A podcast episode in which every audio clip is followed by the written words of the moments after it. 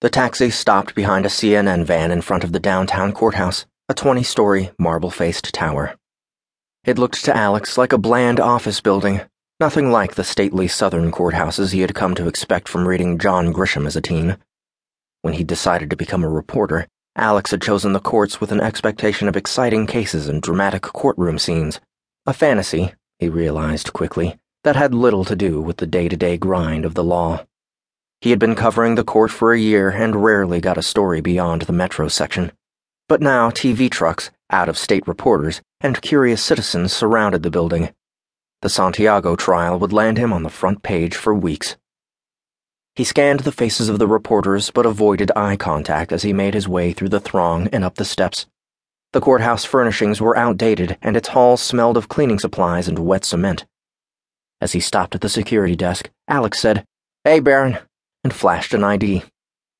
Baron Dakota, wearing a dark blue uniform and courthouse badge, smiled as he held out a clipboard and said, Name and address? You think I don't know the routine by now? Alex shook his head as he took the clipboard. Bosses make me say it. Baron pulled back his long, black ponytail and studied Alex. You look terrible, man. I mean, for a pretty boy like you. You look like one of the Backstreet Boys the morning his agent checks him into rehab. How'd it work out with Greta? Alex scribbled on the visitor sheet. We had a good time. How'd it go for you last night? Let's just say I could use a little of that Alex Vane charm. City girls don't seem to appreciate gorgeous native men from the Pacific Northwest. Alex laughed. Not like back home, huh? He rubbed his eyes and patted down his dark brown hair. Any good gossip for me today? Baron leaned in. Looks like Sharp is going to take the lead on the Santiago prosecution, along with Davis and Morgenthau. Alex handed the clipboard back. Then Santiago's even more screwed than we thought. Sharp is good. I heard he might challenge Bloomberg for mayor in a couple years. Everybody knows that. His people are already leaking a slogan. At last, a Democrat who's sharp on crime.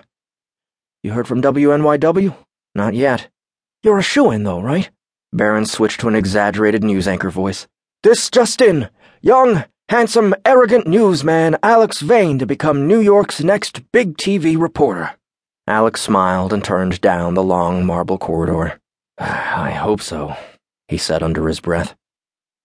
Across the hall from courtroom four, Alex sat on a wooden bench and leaned his head against the wall.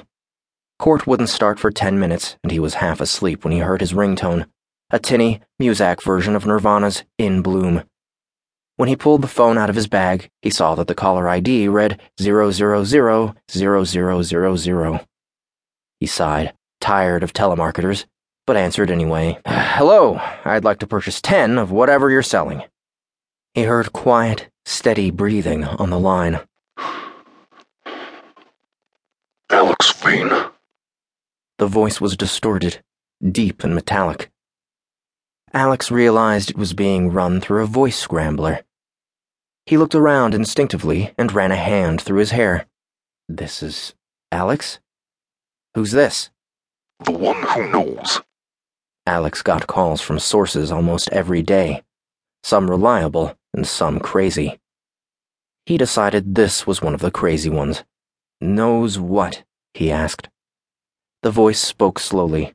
Knows who killed Professor John Morton. You are covering the trial for the Standard, right? I am. Again, may I ask who this is? The one who knows. Alex paced the hallway. Oh, right. He told me already. Eric Santiago did not kill Professor Morton. I could get in a lot of trouble for telling you this. Then why are you telling me? Alex asked. Silence. Hello? Are you familiar with John 1225? Alex smiled. Let's assume I'm not. He who hateth his life in this world shall keep it unto life eternal. Alex chuckled nervously. That's why you're calling me? He waited. Hello? The line was dead.